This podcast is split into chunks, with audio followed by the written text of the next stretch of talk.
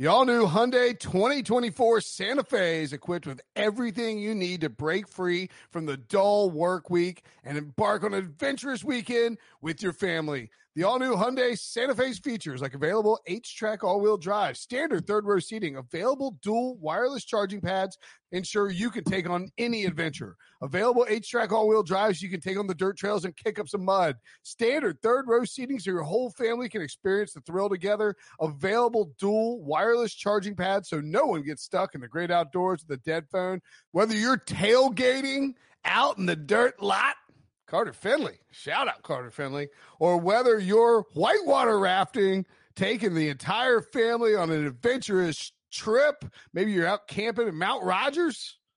I used to go as a kid. Wish my parents had a Hyundai Santa Fe. The Hyundai Santa Fe is perfect for your family outing. Learn more about the all new Hyundai Santa Fe at HyundaiUSA.com. Call 562 314 4603 for complete details.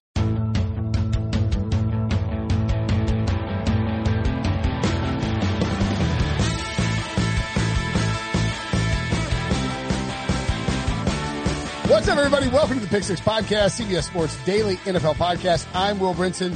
I'm your host. I've sort of lost track of time. Once again, it's Friday, August 21st, and uh, we are recapping. We're finishing up what we were calling Nerd Week. It's been mostly analytical, but now we're going to take a nerd approach to film study with our good friend and uh, longtime pal, Andy Benoit. What's up, buddy? Hey, I have to remember you're recording the video on this, aren't you? Yes, that's right. So don't pick your nose or anything. Yeah, Uh, and I just people- I picked my eye, but that's acceptable. But I it's, I need to keep my hands down near my keyboard here. No, no, no, no. You can flail around and do whatever you want. It's so it's going on just the Pick Six Podcast YouTube channel, Mhm. and I'm it's it. We got where people can subscribe. It'd be great. Go to youtube.com slash pick six. It's not going to be seen by 14 million people. So you'll be Okay, well unless I unless I do something terrible. right. That's right. Unless you say something that causes like, I don't know, uh, let's say like, uh, Amy Poehler and, uh, Yeah. next next topic, Brinson. Really? They brought back really just for you. It's. It's an all-time great. Anyway, uh, by the way, this is gonna be a short show today. For those that listen, sometimes you know we run like 45 minutes to an hour. Uh, normally we would like to take uh, take more time to talk to Andy, but my son Robbie lost his first tooth at his uh, school pod, and it was lost in the yard, and so I had to go pick him up because my wife is getting a Chromebook. Blah blah. Like this is very Brinson of me to have lots of excuses, but I had to. I got back here late. I'm probably a little sweaty because I walked to school like an idiot. And uh, we're gonna we're gonna make it short and sweet. So let's dive right in. Uh, you know, there's a team we haven't talked about a lot uh, leading up to the season, but I saw you tweeting about the running back that they acquired, Todd Gurley, the Atlanta Falcons. And I'm curious, Andy, with all the hype that the Buccaneers are getting, and with all the you know the, Saints, they get they get propped up. I mean, they're considered one of the three best teams in football, more or less. Um, the Panthers are, I don't know, That'd be something. Uh, where, where do you think the Falcons fall in the hierarchy relative to the Buccaneers and Saints of the NFC South? And is it, is it possible that Atlanta can actually have a, a successful season for once? I think that's entirely possible. Nobody really noticed. Atlanta went six and two down the stretch last year, and, and it wasn't like they were playing the the teams picking in the top ten in the draft. They beat the 49ers. They beat the Niners. They were a handful for the Saints. It was extremely impressive. A great commentary on Dan Quinn and how those players view and respect him on a team that got better within its system and then a team that smartly, I think, tweaked parts of its system. And a lot was made about Raheem Morris taking over some of the defensive play calling duties in pass situations. Jeff Ulbrich, their linebackers coach, handled more of the run defense. Uh, an uh, unusual in-season coaching change or adjustment, and it, it worked really well for them. So now what you have is a team with a very defined scheme. I always like that. I don't know if it's because it makes my job a little bit easier. Uh, I know. I think it makes their job easier though. And Thomas Dimitroff, their GM, you know, he knows what he's looking for when he's taking players. He knows what they want in a cornerback. They know what they want at linebacker. Speed's a big deal. They, they're looking for pass rushers. They need to get better there. They get Dante Fowler. You know, there's a plan in place and it's a plan they've followed before and it's a plan that's worked for them in the past. And I think offensively, I don't see a we if the offensive line stays healthy. I don't see a weakness along the offensive line or, the offense altogether. I mean, I You- I don't know where it would be other than maybe that guy you mentioned, Todd. You know, I don't know where Gurley is, but uh, you know, their, their system's not built on a running back. They need someone who will execute the designs. Okay. So I, I have one big beef with the Falcons and it's that they keep harping on this 11 first round picks on offense. Yeah. When it's like, okay, that's technically true. If you run out in your three wide receiver set with Laquon Treadwell and Todd uh-huh. Gurley is in the backfield. I, I think th- th- my actual concern with the Falcons would be their depth because if Gurley isn't healthy or isn't good or gets hurt, if something happens to Julio Jones or even Calvin Ridley, there's a there's a pretty big drop off on the depth. Maybe it feels like more so than than other teams, and we saw it last year too with the offensive line when those rookies got hurt, and they were still rookies. Yeah. We don't know how they're going to play this year. When those guys got hurt, Matt Ryan didn't have any time. That's it feels a little bit House of Cardsy from that sense. Uh, yeah, I think that's probably fair. It's you know that first round pick thing remember when you were growing up and you played Madden and you do franchise mode and because you're a kid, you take name, they start adding pretend players from the games, but you take the names you know. And at the end, you've got this dream team of 55 year old guys. That's a, it's a little bit how this is. I agree, I agree with you here. It's not, it's not the most talented lineup in the NFL. It's certainly a plus talent. It's a better than average lineup, but you're right. There's not a lot of depth there. Um, the offensive line, you know, Chris Lindstrom, we don't know what he is. He's a first round pick a year ago. He barely played. Kaleb McGary, he got hurt. That's why he barely played. Right. Uh, at right guard. And then Kaleb McGary at right tackle has a lot of room to grow. Now he did show some of that growth as a rookie. Uh, but that's really the key right there. You do wonder a little bit though, Will, you know, Alex Mack was not quite himself a year ago. And mm-hmm. they know that. They drafted Matt Hennessy in the third round to eventually supplant Mack. It doesn't mean Mack can't play, but you know, he's not the Alex Mack we've come to know. And, and I, I would argue that Jake Matthews needs to be a more consistent left tackle for this line to really maximize what it is they do. And what it is they do, they want to be an outside zone running team. Right. So it starts with athleticism, cohesiveness, outside zone, like what you see with the Rams of 49ers a lot of the time. Everybody firing off the ball in unison in one direction. You run play action off of that.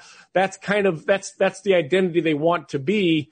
Now they're not as married to that scheme as, as other teams are, but the, what I'm getting at is if their offensive line is just merely average, that's not good enough for this team. They need their offensive line to perform at a certain level for the offense to succeed. They're a little bit dependent on the line in that sense. Mm, that's concerning with the youth and the injuries and, and like you said, Mack taking a step back. I feel like Atlanta has a chance to be a little bit like the Cowboys in the sense that we could see them scoring, I mean, 35 points a game just because maybe the defense won't you know, take that leap forward or, or, you know, be, uh, yeah.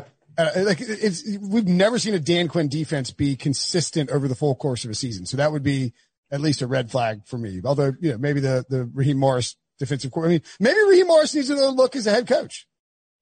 Yeah, it's it's possible. It's it's You're funny so how long when he took over the Bucs, and nobody remembers that either. Nobody says anything about it. He was like thirty. We were blogging at CBS when it happened. Yeah, yeah, he was, I mean, he was, he's still a young coach now and it yeah. was 10 years ago. So he's a smart coach. He's worked on both sides of the ball at a high level. He's, he's worked the offensive passing game side and the defensive side. Um, yeah, I, am a little surprised you don't at least hear the conversation about him more because he got that shot in Tampa Bay. It wasn't the longest shot in the world and and then people kind of moved on and, and forgot about him. And and at least from the head coaching standpoint, I think he's pretty well regarded within the NFL. Yeah.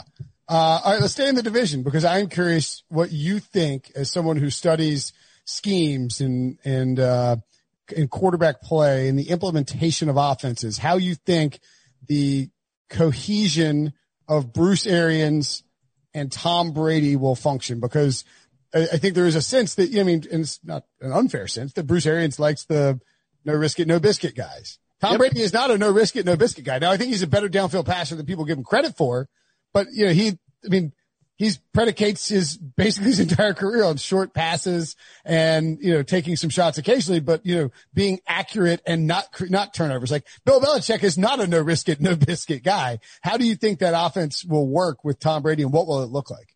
It'll be a lot of fun to see. So as soon as Brady went to Tampa, the, the first thing I was wondering about is, is it going to be Brady's offense and the Bucs adjust yeah. to him, which is not unreasonable, or will it be Brady adjusting to Bruce Arians? And very clearly from what everybody has said, we'll see once the, once they start playing and we see this on film, but very clearly it appears that it's Brady adjusting to Bruce Arians. So Bruce Arians, you said no risk it, no biscuit. What do we mean by that? For one, it's the deepest passing offense in the NFL. And it's not the, it's not when you're hawking the ball 45 yards downfield. That's not what we mean by a deep passing offense. Those are deep throws, yes, but it's when you're dropping back and you're hitting your timing and rhythm throws at 15 to 20 yards. Those really difficult velocity throws. Um, those 12 yard passes are now 15 and 16 yard passes essentially in Bruce Arians offense. There are a lot of throws that attack the field numbers area. So not only are you throwing a little bit deeper, but you're throwing wider on the field. So the ball's traveling a long ways. Uh, you get more one-on-one coverage scenarios out there and it's a more difficult throw. It takes some arm strength. I do think Brady has the arm still. Mm. His arm has always been better than people really. Nobody talks about it. You know, what's interesting, Will, is we all agree Tom Brady's the greatest, and the six rings makes it easy for people to agree with that. If you ask someone why is he like, what are his attributes or what's defined him? Someone will say, oh, he's a smart player, and that's true. Yeah. But that you could any any fool could guess that and be right. It's well, of course he's a smart player. I don't think people really look at the attributes in Brady's game very much. His arm has always been better than people realize. Even though he does run this dink and dunk offense a lot of the time, um, what Brady understands better than most QBs is not, eh, we think about finding the guy who's open, but when you understand who's not going to be open and you can see a guy not open before he's not open, you become a very efficient underneath passer. And that's what Brady's always done well which, so there's, that's one. The other thing is Brady's a tremendous pocket mover. His mobility within yes. the pocket. Yeah, it's phenomenal. He, he and Brees are the two guys for that of their era. So those couple of things, assuming the arm is still there, and I don't know why, I mean, he's 43, so maybe it disappears one day. Yeah, but, but, but avocados. So. Yeah. We, yes, yeah, well, yeah, avocado, right? Frozen avocados. Um, you know, let's assume it's still there because we thought it disappeared five years ago and it hasn't. He can make the throws. The pocket mobility, I think, will serve him well as long as the offensive line plays well. They put a lot of pressure on their O line because what, so part B of what makes Arians so aggressive is, all right, part A is we're throwing downfield. Part B, we often get everybody out in routes five guys out in routes, which means one-on-one pass blocking in a lot of scenarios.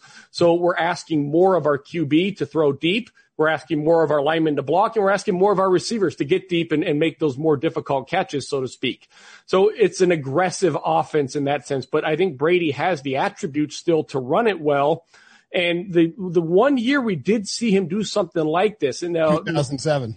Uh, well, yeah, okay, you're right. Two years. I, you know, it's almost honest to goodness. I, am not being quiet. I almost think of there's two different Tom Brady's. There's the it, one from when really you and it's three different Tom Brady's, really, and they're all Hall of Famers, by the way. but it's um, the right the recent Brady, the iteration that we have now of Brady. Twenty, I was gonna say 2017 was the yeah. one year he did throw very deep, and the numbers kind of back that up apparently as well. I'm not a big average time to throw guy because I think that's a misleading stat in a lot of scenarios.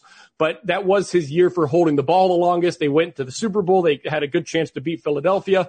He was great from within the pocket at making throws late in the down in a crowded pocket downfield. That's ultimately what Bruce Arians will ask you to do because no matter how good your linemen are, you're going to have some crowded pockets uh, when you're when you're playing late in the down, when you're running these deeper dropbacks, these deeper throws, you're going to have to make throws with bodies around you. Brady's always done that well in his career. Now it's been in a system he's comfortable with. I'll say two things that kind of contradict what I'm saying, just so we're talking concepts. One is is going back and watching all of Jameis Winston's interceptions last year. A, a lot of them were on him, obviously but there was a lot of there were a lot of cases where the offensive line and poor pass protection really factored in. Mm. And then I watched all of the first and second down sacks in the in the whole league last year, and the Buccaneers led the league in bad pass blocking on first and second down sacks. So that offensive line does have to play a lot better than it did a year. I think it's a talented line. It has to play a lot better than it was. That's number one. Number two is when Brady is less than perfect because he's not even the greatest of all time. He's not perfect every snap uh, when he's less than perfect, he tends to rush himself in the pocket and get, I don't want to say spooked because that, that's too strong, but let's say he gets a little spooked. He starts anticipating pressure and he'll play a little fast. Yeah. That's a problem in this offense. So it's, it's not a guarantee that it's going to work. I think it will, but you know, if you're a defense, you want to get Brady playing fast. I'd blitz him early on because at least then you're taking away the timing of those deep dropbacks and making him kind of react to you. I really like the Saints in week one. I think they're like three and a half point favorites or something like that. But I think just like it's this, uh, it's hard anyway for a, for a quarterback like Tom Brady to leave and go somewhere new and get on the same page as Mike Evans and Chris Godwin. And he's got Gronk there, but it's, it's hard anyway. It's going to be yes. even harder in this off season. And like, remember, now Peyton Manning's a little different in, because in 2012 he went to Denver and he was coming off those neck surgeries. So like there's some physical, uh, adjustments that he had to make as well. But that, uh, that initial couple of games with Denver, he didn't come out and light the world on fire. It was sort of like a, eh, better than we thought, but maybe if this is Peyton, then it's not, you know, something like I think we could see a yeah. little bit of that from Brady early on. Well, and, Manning, they were adjusting to him that year, so they were yeah. building the offense around him. So it's it's flipped in that scenario. But I, I am with you. We've seen this before. If Peyton Peyton Manning has done this, it went well. We've seen other QBs. You know, Brett Favre, I guess, was probably successful. Would you say in Minnesota for a year or two there? Absolutely. Now the yeah. Jet, the Jets thing, he was like good for a couple of games, then it fell off the cliff. Yeah. So, I mean, it'll be fun to see. It, it'll be, you know, I, the whole legacy, you want to see him stay with one team this is this is really entertaining when when they don't. And I know we're not talking. Feel, it does feel Andy a little bit though like we could all the world we could all be in like a simulation right now, like a matrix style simulation, and they're going to shut it off, and we'll wake back up to reality, and there won't have been a pandemic, and and Tom yeah. Brady will still be on the Patriots. Like like that's what doesn't make the Tom Brady the Patriots thing or the to the Bucs quite as weird because it's in the context of like murder hornets and coronavirus yeah, whatever. Tom Brady changed teams, like whatever. Like it doesn't feel that insane, you know. Yeah, it's, normal year, it might be even weirder. Well, when so when they take the field in week one, what do you think if, if people if someone woke up from a coma in week one and they saw Tom Brady for the Buccaneers taking the field? Do you think that would strike them as weird, or would the the vacant stadium strike them as weird? Which one I mean, would get your is, attention? That's a great point. Like somebody wakes up and they're like, Okay. Like what? Yeah. What? Wait. What is? And Tom Brady's playing. They're just firing off cannons in an empty Raymond James Stadium. And Tom. You think Brady, they'll fire the cannons for scores? I mean, the Buccaneers fire those. I think so. Yeah. They do. Yeah. They they fire those for a second down and two conversion. but, um, yeah, that'll be interesting. The, the other one I was wondering about is, is will the Chiefs, I guess they have like 22% capacity if it goes well. So they'll have some fans there. Are they raising the banner then with, with that's weird fans? Yeah. I think, yeah, I don't know how you, ha- well, I, we talked about on, uh, I was talking with someone the other day. Do the what if you would it be the ultimate flex move to not raise the banner and see if you can raise two of them next year? Ooh, that would be sick. So in other words, like you just try to run it back and then you put up like 2019, 2020 champs. Uh, at the start of 2020. No one, no one has ever done, I guarantee no one's ever done that in the history of sports. it's into would you do it one at a time? Would you crank one up and then, you know, we cheer and then we do the other? Or would you bring them both out together I like that. Maybe, or, maybe you go win them first, though. what or what say. you do is you raise the 2019 banner inside of Arrowhead Stadium, and then you go and get like the Royal Stadium and put a whole thing of Chiefs fans in the Royal Stadium, and you raise the other banner there, and then transport it over to Arrowhead, and so you have like a double stadium, like it's all happening. It's like, and then you put it one on one jumbotron and one on the other. All right, this is not. It, it, anyway, we're getting Yep. And well, it's my fault. I, I brought it up. no, no, no. Tangents, tangents are welcome and good here. And you know that. Um, the Patriots lost Tom Brady. They have gained Cam Newton. It appears that Cam Newton, and we are recording this on Thursday afternoon, August 20th. The latest reports out of camp are that Cam has been the best quarterback for the Patriots so far. Bill Belichick did not dismiss the idea that he would run a multiple quarterback system. Um, how do you, how do you do you think he would actually trot Stidham and Cam out there, like in alternating series?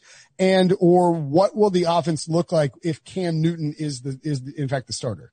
Well, so it, it means nothing that Belichick said that because Cam Newton is so different than Hoyer, who I don't think is going to be the guy, but Hoyer and Stidham, let's put them together. You're going to run one offense with those guys, a different offense with Newton. Bill Belichick's smart enough to know that it's in his best interest to make their week one opponent have to account for the possibility of both offenses. I wouldn't, I mean, honestly, I don't know if, if I'd be surprised if the Patriots didn't even announce the starting QB until the day of the game, if they can get away with that. I mean, I, I saw Boise State do that once when I was a kid Nobody knew the starting QB until the game. And then when they got to the game, they announced both guys in the lineup and wouldn't even tell you until the, the first snap was taken. Who was, who was, who were the quarterbacks? Do you remember? It was, um, one was Mike Stafford, who I think is now the OC of Stanford or some place. He's a, he's a coach. Oh, Notre Dame. He's at Notre Dame for a while. You're looking it up.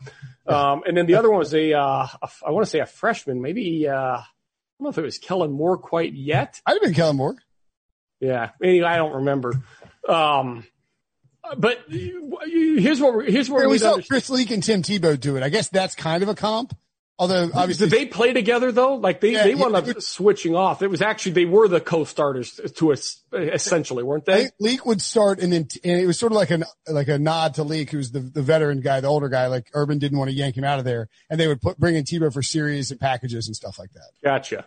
And look, it's it's not beyond Belichick to do something like that. I'd be surprised if you do for for two reasons. One is you have such limited practice time.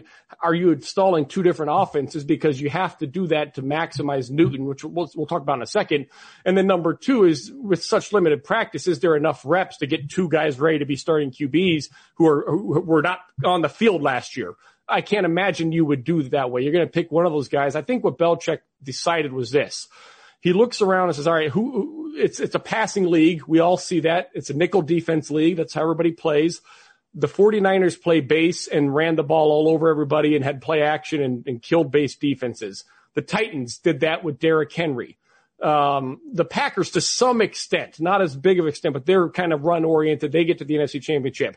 The best team for most of the season was Baltimore, who had the most prolific run game in history last year. The teams that can run the ball, not just run the ball, but run the ball uniquely yeah. Right now they have a huge advantage because the league is set up to stop passing offenses.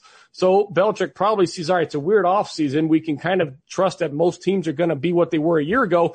It's yep. probably going to remain a passing league. And if we have a mobile QB and one like Newton, who's not just, he's not mobile in the sense that he scrambles. He's mobile like a running back is. He'll run the power, ball. Power running back. Yeah. That, and that's what he is. He does not even scramble hardly at all. I bet they'll let him this year. I bet he'll be encouraged to, but you know, that he's a unique weapon. Whether he can still play or not, you know, that's a discussion. But if you have him on the field, he's a unique weapon that defenses are unaccustomed to seeing. And right now, I think Belichick feels a run game can maybe have some hidden value and we can sneak one out this year. We can, we can get to nine and seven or 10 and six. Now, that was, you know, they made that decision before they knew that Dont'a Hightower and Patrick Chung were opting out. So I would say they've gone from a talented defense, uh, certainly a stingy defense, to I think one that's really full of question marks. Probably the least talented front seven in the NFL, maybe the most talented secondary still. So, you know, is that good enough? But I think that's the plan overall is if Newton's in there, we're going to be a unique run heavy offense because Newton is not a timing and rhythm precision passer. So he's, he's not who you want if you're going to be dinking and dunking and playing on schedule and getting seven yard hook routes all game. That's not his style. That's what you'll do with Jarrett Stidham. So Newton's here for a very specific reason. And if they feel like it won't work for whatever reason, I, I, I think Newton will be, someone said the other day they could see him being the third stringer. I understand what you mean by that because stylistically Hoyer fits to Stidham or vice sure. versa. So we'll see. I think I, think Newton will be the guy though. I think they're going to go Newton. I, I think my, my buddy Adam Gold said, and I agree with him, but, he, but I, I just credit him with the first phrasing of this. He thinks he said Newton is either the starter or he gets cut. Yeah, I mean, like, yeah. like I don't know that Cam Newton, unless if Cam Newton, or he's on pop or something like that. Like Cam Newton is not sitting behind Jarrett Stidham and Brian Hoyer. Well, because that's that's a lot of it's. Then it gets a lot of attention a lot of attention. And does that matter to you? Belichick, obviously, he, he stiff arms the media and it's worked for him. Does he do that because uh, he obviously minimizes distractions? Does he believe the media can influence or play a role here? Because there are teams that believe the media is such a big deal and all the pressure that we don't want to have a backup, a big name backup QB. Why, why would we do that? That's and, why add the couldn't get a job. Like, I mean, of Correct. The, yeah. I'm sure half the league sees him as a starter or nothing at all. He's just right. so unique. He's a big personality. Not every team knows him, so they're taking a guess when they do that. I will remember, remember though, against uh, the Texans in a Thursday night game about three, four years ago, was, I think his year Brady was suspended. So 2016. Yep. Uh, Jacoby Brissett was the starter for that one week. He came out. Uh, it's two no, weeks. Well, no, because it was the week before was the Dolphins, and Jimmy uh-huh. Garoppolo got injured. Yep. Brissett came in for him, and then they had to start him, and they used a ton of RPOs. That's what I'm getting at. They all of a sudden they did these RPOs, these read option. So we've seen this before. Jacoby Brissett's not even fast. Like no, he's, he's not. He's he's faster than he looks, but he's not a guy you're building your run game around the way you would Cam Newton. The point is, New England was able to do that on a short week I'm sure they practiced it a little bit because they knew Brady'd be suspended, but you know, it's it's it's not impossible for them maybe to install this on the fly. I don't know. Then it gets into how you teach it. You can only run what your players know how to run, though. well, and, and I mean, McDaniels ran, you know, the same sort. He wanted to do the same sort of thing with Tim Tebow. I, mean, I think you could even argue that the Patriots pro- might have wanted to go to a running quarterback like Cam Newton or even Lamar Jackson sooner, but like Tom Brady just stuck around forever. You know, like they might have made that pivot five years ago. yeah, Tom that's Brady a good had, point. You know, it, would be interesting if they had if Brady had left on normal on a normal time frame. It'd be interesting yeah. to see what kind of QB the Patriots would have a, would have gone after. Right. Although one could still argue you could have drafted Lamar Jackson anyway instead of Sony Michel, regardless of the situation. Like even uh, if, yeah, you could have. Even if you have Kyler Murray on your team, or like, or I don't know, like even if you have Patrick Mahomes, like you can still draft Lamar Jackson. It's okay. You don't have to take the running back. Well, um, and, uh, and, not to prolong this, but uh, you mentioned Michel. you know they've invested Michel in a first round pick, Burkhead, James White. Those are their probably their three best players outside of Edelman. We're talking skill position. Yeah. All the more reason to be a run oriented team. Sure. Well, and Damien Harris is flashing in camp too. People, he's catching balls and he's he's running well. And I saw him go to the sixth round of a fantasy draft today. All right, say his name again. Who did Damien, you? Damien Harris. That that's uh, the third third round pick at Alabama last year. Okay, gotcha. Yeah, he he was not on the field last year. No, no, he didn't play at all. He went, yeah, no, yeah. he didn't play at all. Yeah. So they have White, yeah. Burkhead. Uh, yeah, I got you. Yeah, okay. See, if, they, if they, don't get on the field, I don't know who they. I mean, I know who they are, but it's you watch. Yeah, the Patriots, yeah, yeah, yeah. Damien Harris uh, could be the out of nowhere guy. Yeah, absolutely. That's that would be, that'd be very Patriots esque of them for like like he he wasn't on anybody's radar two months ago at all. Right, and they got Lamar Miller too. I see as well. I don't know if that'll that'll hold up. Look, Tell me what is the difference between Lamar Miller and Sony Michel. I mean, they're slightly different. I don't see how Lamar Miller makes this roster though. Uh, he's he's Lamar Miller is less injured and a little bit faster. Maybe. Yeah. I mean, maybe that, last, last, we saw him, Miller hasn't been on the field in a while. Yeah, yeah. yeah. Um, all right, you've got a meeting to go to. I, I have do. to go. See, I have to go see fun. my son's lost any more teeth. Um, it was short. It was sweet. But I can't let the people look at your beard next to my beard much longer because they're going to be like, what? No, mine's not, you know, mine looks better on screen, but it's gotten years I can tell thickens and comes together. As mine grows, the hairs start, you know, like, like, like segregating from one another and they start curling and going in different directions. So my face is about to look very fat and round. Yours will get sharper as it goes along. So you've got the better beard. Mine might look okay right now on camera, but mine needs some attention. I mine needs a little bit of a trim too. I I essentially grew the beard to avoid losing weight. Like rather than lose weight, I grew the beard. So it's like, easy to fit you. Yeah, yeah that's yeah, why I grew a beard. I saw a, a, a, kind of a heftier guy was my waiter downtown when I was 19 years old. I said, "Wow, that guy's got the sharpest jawline I've ever seen." my younger sister laughed and said, "It's the beard." Two weeks later, I showed up with a beard and she called me, you know, call, you're trying to be the, the, the waiter now. Embarrassed me for it, but I haven't shaved since, basically. That's incredible. Uh, yeah. It looks great, Andy. Uh, miss talking to you as always. Great to talk to you. Great to catch up with you. Hope everything's well and uh, be good, man. All right. Thanks, Will. The perfect combination of versatile athleisure and training apparel has arrived. Thanks to the visionary minds of New Balance, Clutch Athletics, and Rich Paul. The designs reflect the heart of the athlete and the spirit of the community. With rising defensive stars Will Anderson and Chase Young on the roster, Clutch Athletics brings the best innovative gear to all athletes, giving them style and performance on and off the field. Learn more and purchase Clutch Athletics at newbalance.com.